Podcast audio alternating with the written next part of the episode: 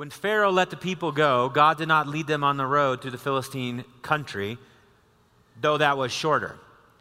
For God said if they faced war, they might change their minds and return to Egypt. And so God led the people around by the desert road up towards the Red Sea. And the Israelites went up out of Egypt ready for battle. And Moses took the bones of Joseph with him because Joseph had made the Israelites swear an oath. He had said, God will surely come to your aid, and then you must carry my bones up with you from this place. And so after leaving Sukkot, they camped at Etham on the edge of the desert.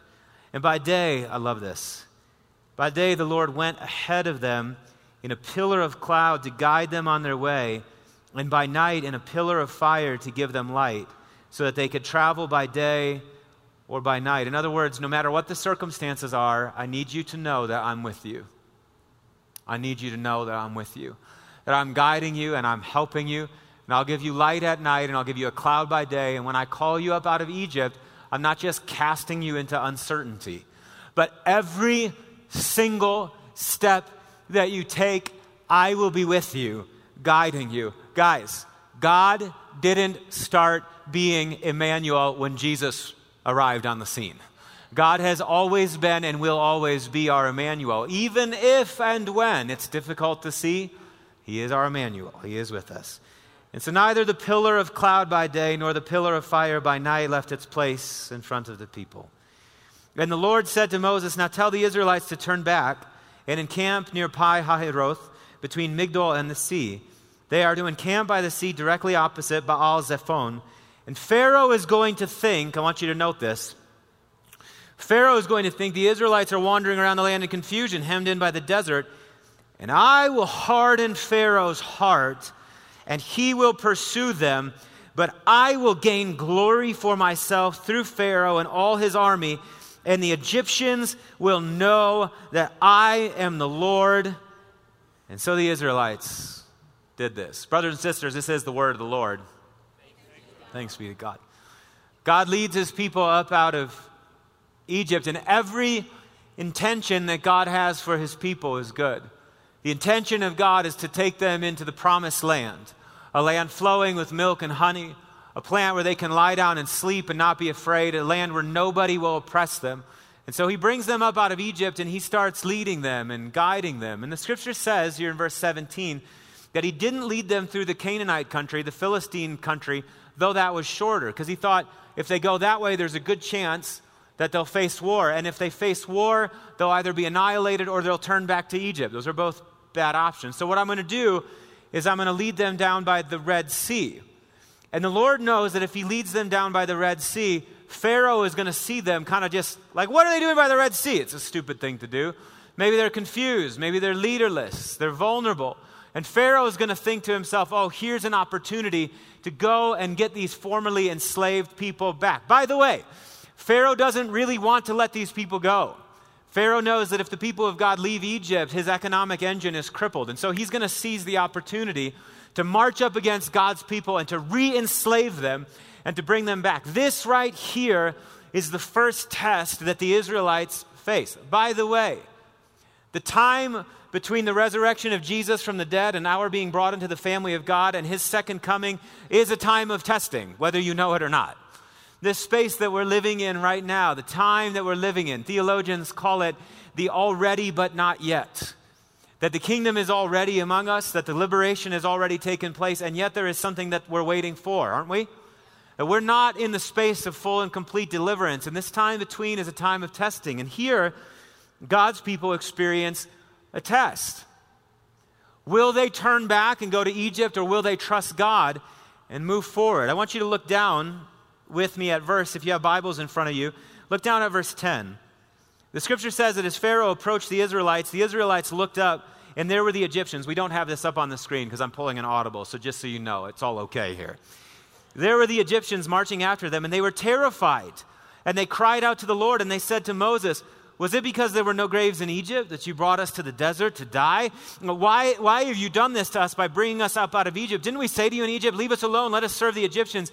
It would have been better for us to serve the Egyptians and die than die in the desert. And doesn't it feel like that sometimes when you're in the difficult zone? You go, Man, it would have been better for me to just stay where I was than have to face this obstacle that I'm in the middle of right now. And Moses answered the people, Don't be afraid. Everybody say, Don't be afraid. Do you know that this is the most oft repeated command in Scripture? It's not don't murder other people and don't lie and don't cheat and don't steal and don't commit adultery. All of those things are certainly prohibitions in Scripture. But do you know what the number one command in Scripture is? Fear not. Fear not. Don't be afraid. Don't be dismayed. Don't be discouraged. I'm with you. I know you. I have good plans for you plans to prosper you and not to harm you, plans to give you hope in a future. We have difficulty trusting this. Moses says to them, Don't be afraid. Stand firm, he says, and you will see the deliverance that the Lord will bring to you today. The Egyptians you see today, you will never see again. The Lord will fight for you. You need only to be still. Okay. Here are the people of God. They are hemmed in between the wall of water that is the Red Sea and the wall of violence and slavery that is the Egyptian army. And Moses rightly says to them, Hey guys, don't fear. God is going to do something. You just need to be still, stand firm, and God is going to take care of this whole thing. But note what God does, what the Lord says in verse 15. Then the Lord said to Moses, What are you crying out to me for? I love that. Like, hey, Moses, you're not without resources here. Okay? There still is something for you to do. You have agency that has yet to be exhausted. You remember that staff that I gave you, he says. Tell the Israelites to what does the text say? Move on. You get your feet moving. And you, Moses, you take that staff that I gave you, the staff of my authority and my power. You take that staff and you stretch your hand out over the sea to divide the water so that the Israelites can go through the sea on dry ground. And I will harden the hearts of the Egyptians so that they will go in after them, and I will gain glory through Pharaoh and all of his army, through his chariots and his horsemen. And the Egyptians will know that I am the Lord when I gain glory through Pharaoh, his chariots, and his horsemen. Then, the text says, the angel of God, who had been traveling in front of the army, withdrew and went behind them. In other words, to create a wall between them and the Egyptians. Okay? And he withdrew and went behind them. And the pillar of cloud also moved from in front and stood behind them, coming between the armies of Egypt and Israel. And throughout the night, the cloud brought darkness to one side, I love that, and light to the other side, so that neither went near the other all night long.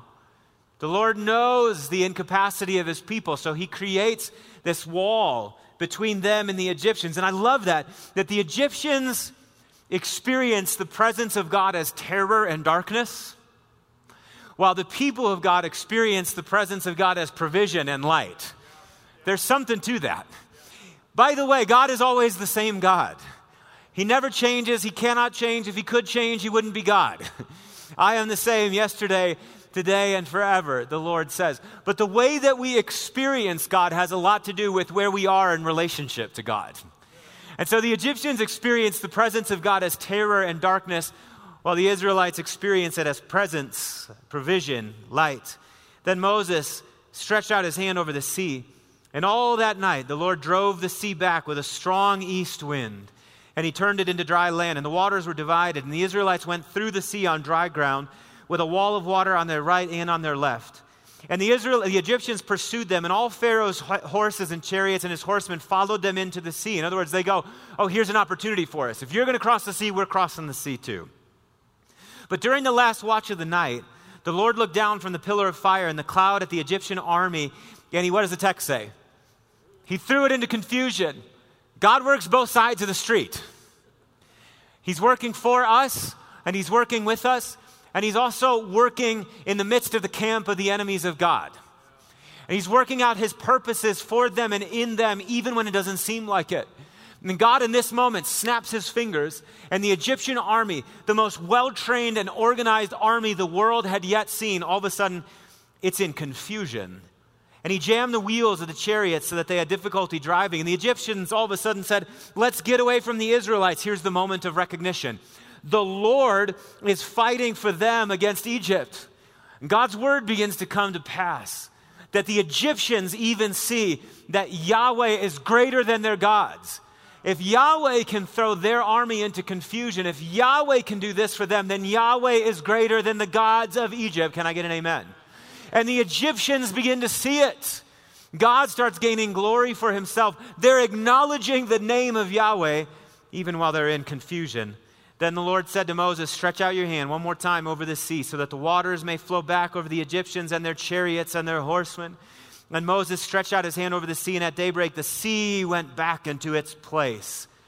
The Egyptians were fleeing towards it, and the Lord swept them into the sea. And the water flowed back and covered the chariots and the horsemen and the entire army of Pharaoh that had followed the Israelites into the sea. Not one of them survived. Egypt is lying dead on the seashore. God has provided for his people.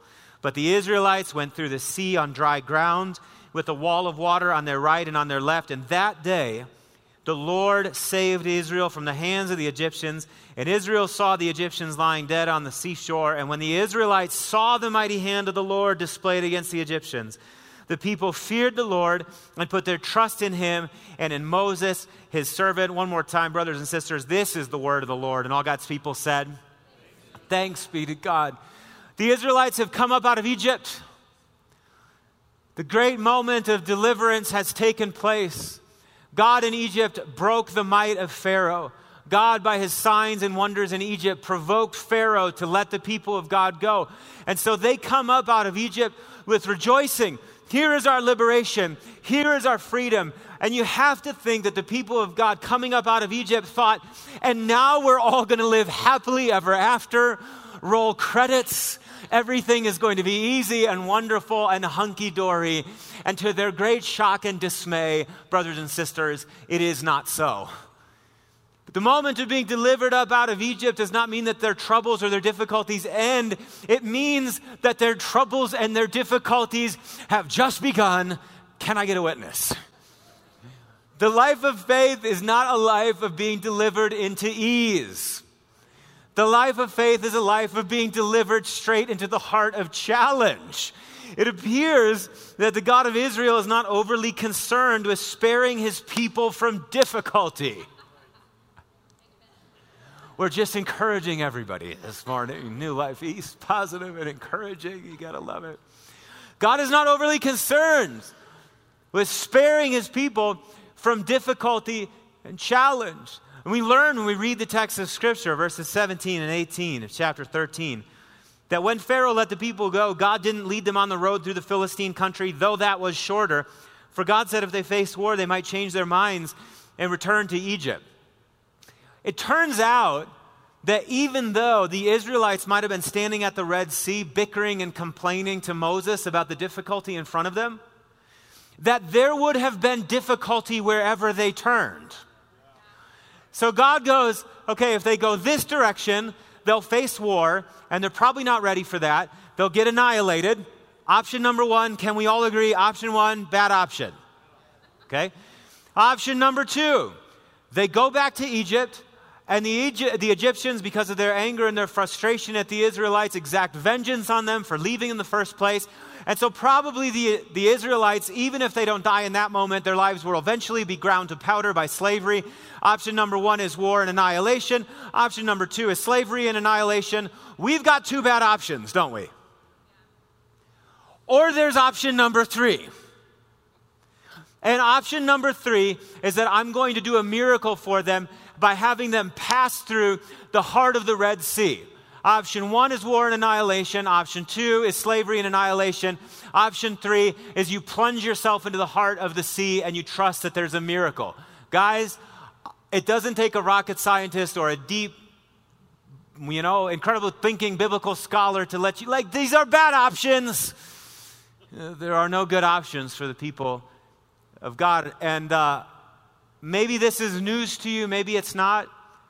But more often than not in our lives, there really are not good options in front of us. And it'll take a miracle to get us through. And I know that sometimes when we sign up for faith, what we think that we've signed up for is for a life of ease, a challenge free existence of total and complete spiritual bliss and unending material prosperity. It's not true. But many of us have bought into that. We've believed the lie that when we've been delivered up from sin and death, what it means is that we've been delivered into a life of ease and prosperity, and everything is wonderful and it just works for me all the time. It doesn't. But when we believe that, it pollutes us in our souls, doesn't it? Because then, as, through, as, as soon as we start walking through difficulty and challenge, we think, well, there's something malfunctioning. Well, something's wrong with the system. Something's broken in me. Something's broken in God. I don't know what's going on. But I'm here to tell you this morning that if you're in a space of difficulty, that if you're in a space of challenge, if you're in a space where things are hard, if you're in a space where things are not going the way that you wanted them to, you're doing just fine, sister. Welcome to the party. God does some of his best work inside that. God does some of his best work inside that and around it and through it. Look down with me at Luke chapter 3. If you have your Bibles, turn there, it'll be up on the screen. This has always been the case with the people of God. That God is the Lord even of our challenge, and He is the Lord over us and through us, right through the challenge. Hardly ever was this more true than in the life of Jesus. Look at verse 21 of chapter 3. When all the people were being baptized, Jesus was baptized too. And as he was praying, the heavens were opened up, and the Holy Spirit descended on him in bodily form like a dove, and a voice came from heaven saying, You are my Son, whom I love. With you I am well pleased. Can you imagine what this moment was like for Jesus? The young man, 30 years old, he had grown up in Nazareth of Galilee. The Lord began stirring in him. He comes to the waters of the Jordan River where John the Baptist is baptizing, and this is the moment of his unveiling.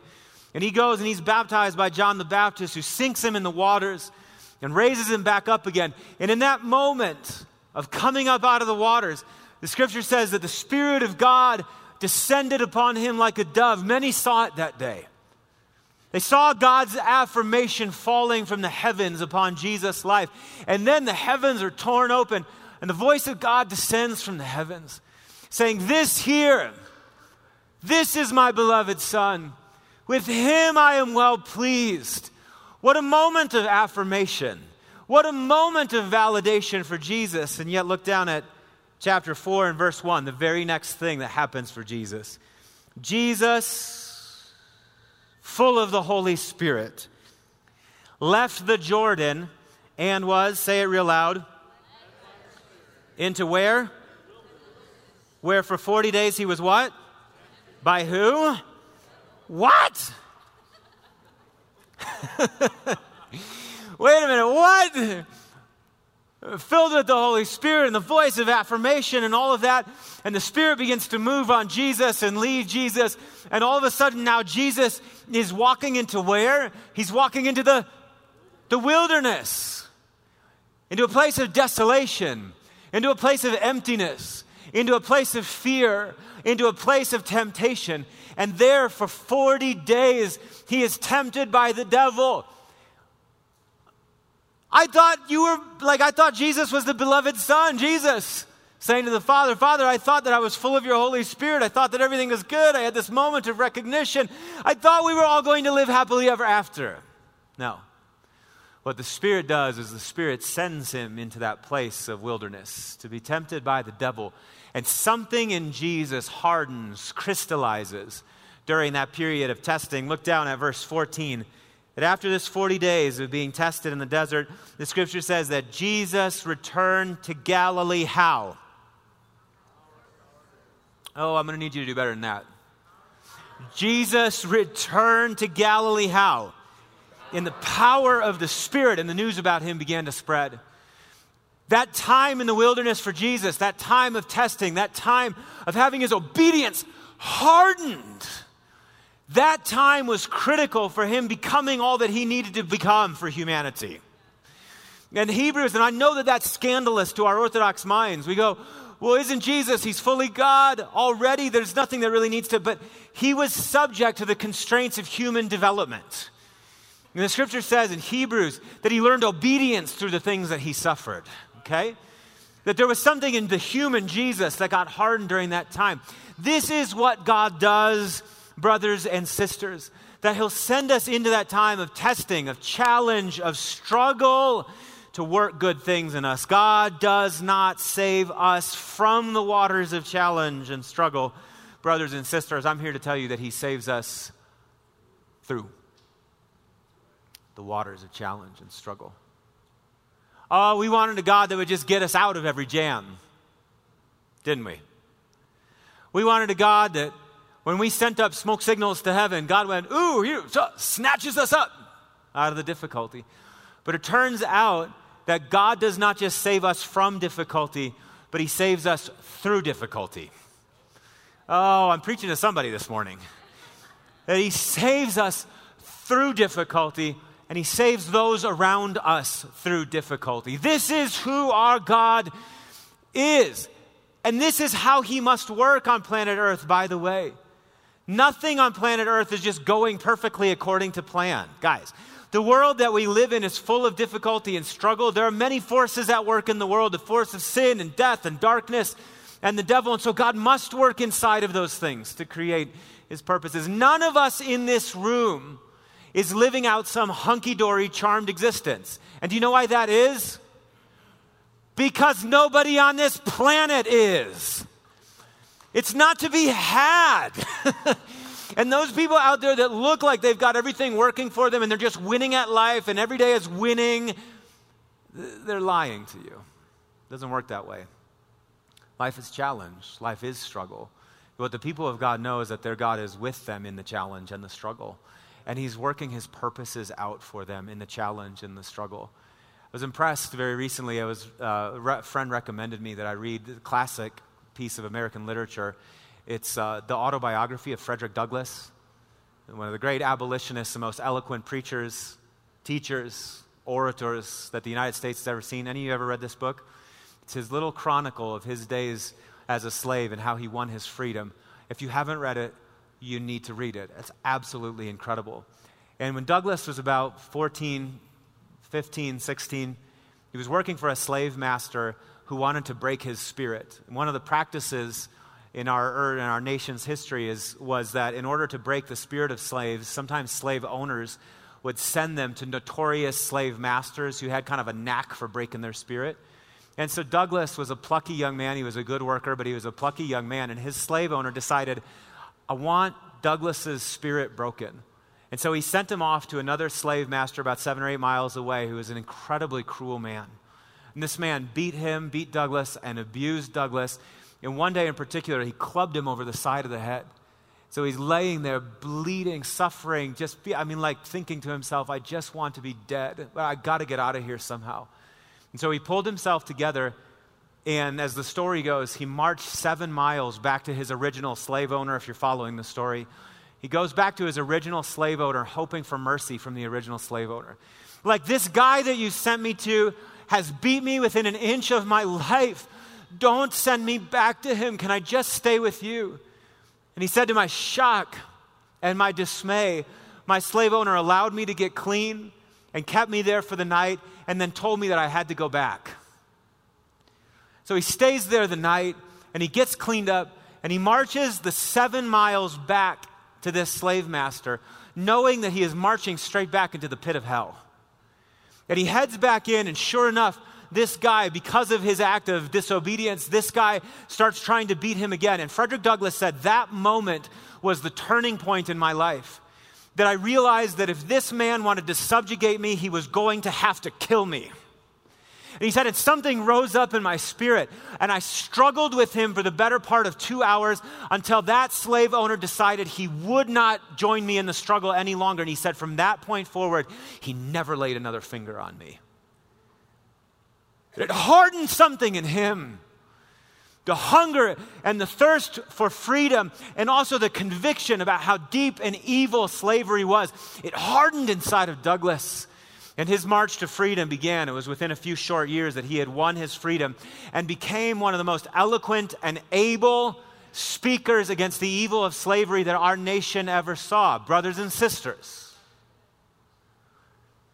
it would have been easier for Douglass anyway, for God to pluck him up out of that situation and airlift him to freedom and safety. But what would have been lost? What would have been lost? Douglass's voice may never have hardened in the way that it needed to harden. And our country would have lost that powerful voice against slavery. Guys, God does not save us from the waters of difficulty and challenge and struggle, He saves us through them. Do you understand? It was through the voice and through the experience of a guy like Frederick Douglass that God broke the back and the evil of slavery in our country. God does not save us from the waters of challenge and of struggle, but He saves us through the waters of challenge and struggle. And it's just like He does with Israel here as they're coming up out of Egypt. That what God does is God knows that there's a couple agendas that have to get accomplished for Israel. First, He's got to get Israel to believe in him. Israel's relationship with Yahweh is a little bit shaky at this point. So the Lord knows He needs to lead them on the road by experiences that are going to crystallize confidence in Yahweh with Israel. That's agenda number one. But you know what agenda number two is for God? The back of Egypt must be broken. And if I airlift Israel up out of this situation and just plunk them down in the promised land, you know what's going to happen? the evil of Egypt is going to continue to metastasize, and other people will be gobbled up by it. So the Lord leads Israel on a route that draws Egypt out and eventually breaks the back of the wickedness of Egypt. Guys, God is not just saving us from struggle, but He's saving us through struggle, and He's saving the world around us through struggle, which is why James, the half brother of Jesus, says, Count it all joy, my brothers and sisters, when you fall into struggles of many kinds, because you know that the testing of your faith develops perseverance. And perseverance, he says, must finish its work so that you may be mature and complete, not lacking in anything. Now, it doesn't say that God threw you into that or that that was the perfect plan of God for your life, does it? No, it doesn't. But he says, when you find yourself there, when you find yourself in the place of struggle and challenge, when you find yourself facing trial and temptation, you count it joy because you know that God is at work in it. God is not limited by unfavorable circumstances, guys. But God is working inside the unfavorable circumstances to lead us into his kingdom and into his glory. So James says, Count it all Joy, because you know that God is doing something in you that's not only going to save you, but it's going to save the world around you. Can I get a witness this morning? This is how God operates. This is how God operates. And there are two lies when we fall into difficult circumstances. There are two lies that we believe about them.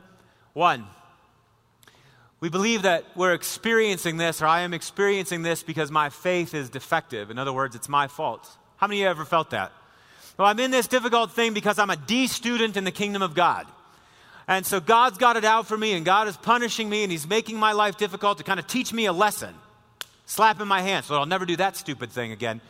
If you're in a difficult circumstance, it's not your fault. Now, it might be. It might be that there were some stupid things that you did that you wound up there. But when we're in those challenging seasons, we can't just simply chalk it up to, it's my fault. It's my fault. I'm in a difficult circumstance because my faith is defective. Or number two, I am experiencing this because it is God's perfect plan. In other words, it's God's fault. And between those two things, our faith is often very much short circuited. Guys, it's not your fault and it's not God's fault. But God is working inside of it. God is working inside circumstances that are not favorable. God is working inside those situations that seem like they're evil. Do you remember the great story of Joseph in the book of Genesis? Joseph, sold by his brothers into slavery, eventually comes to realize that his being sold into slavery in Egypt is actually part of how God was designing to save that whole region from famine. Do you remember this? It was his brothers had committed atrocious wickedness against him, atrocious evil. It was not God's plan A for Joseph's life, was it? But when they have their moment of reunion at the end of the book of Genesis, do you know what Joseph is able to say to his brothers? He says, You intended this to harm me. But God, what? Do you know it? Ooh. God intended it for good. God intended it for good. You intended this to harm me. You intended evil. You intended wickedness.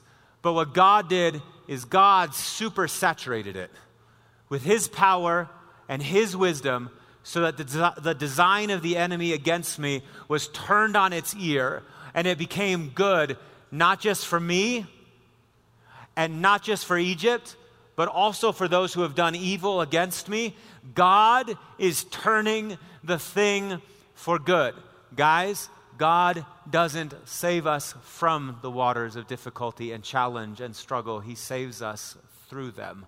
And He's saving the world through us, through them as well. Can I get an amen?